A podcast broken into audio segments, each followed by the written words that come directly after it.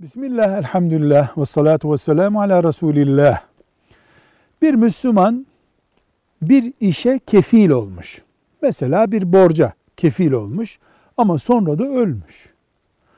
Ölünce kefalet iptal olur mu? Cevap. Ölüm kefaleti kaldırmaz.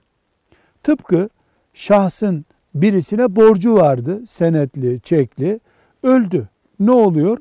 Varislerinden mir, miras kalan malından o borç tahsil ediliyor.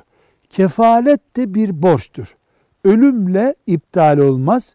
Kefil olanın kalan malından o tahsil edilir. Velhamdülillahi Rabbil Alemin.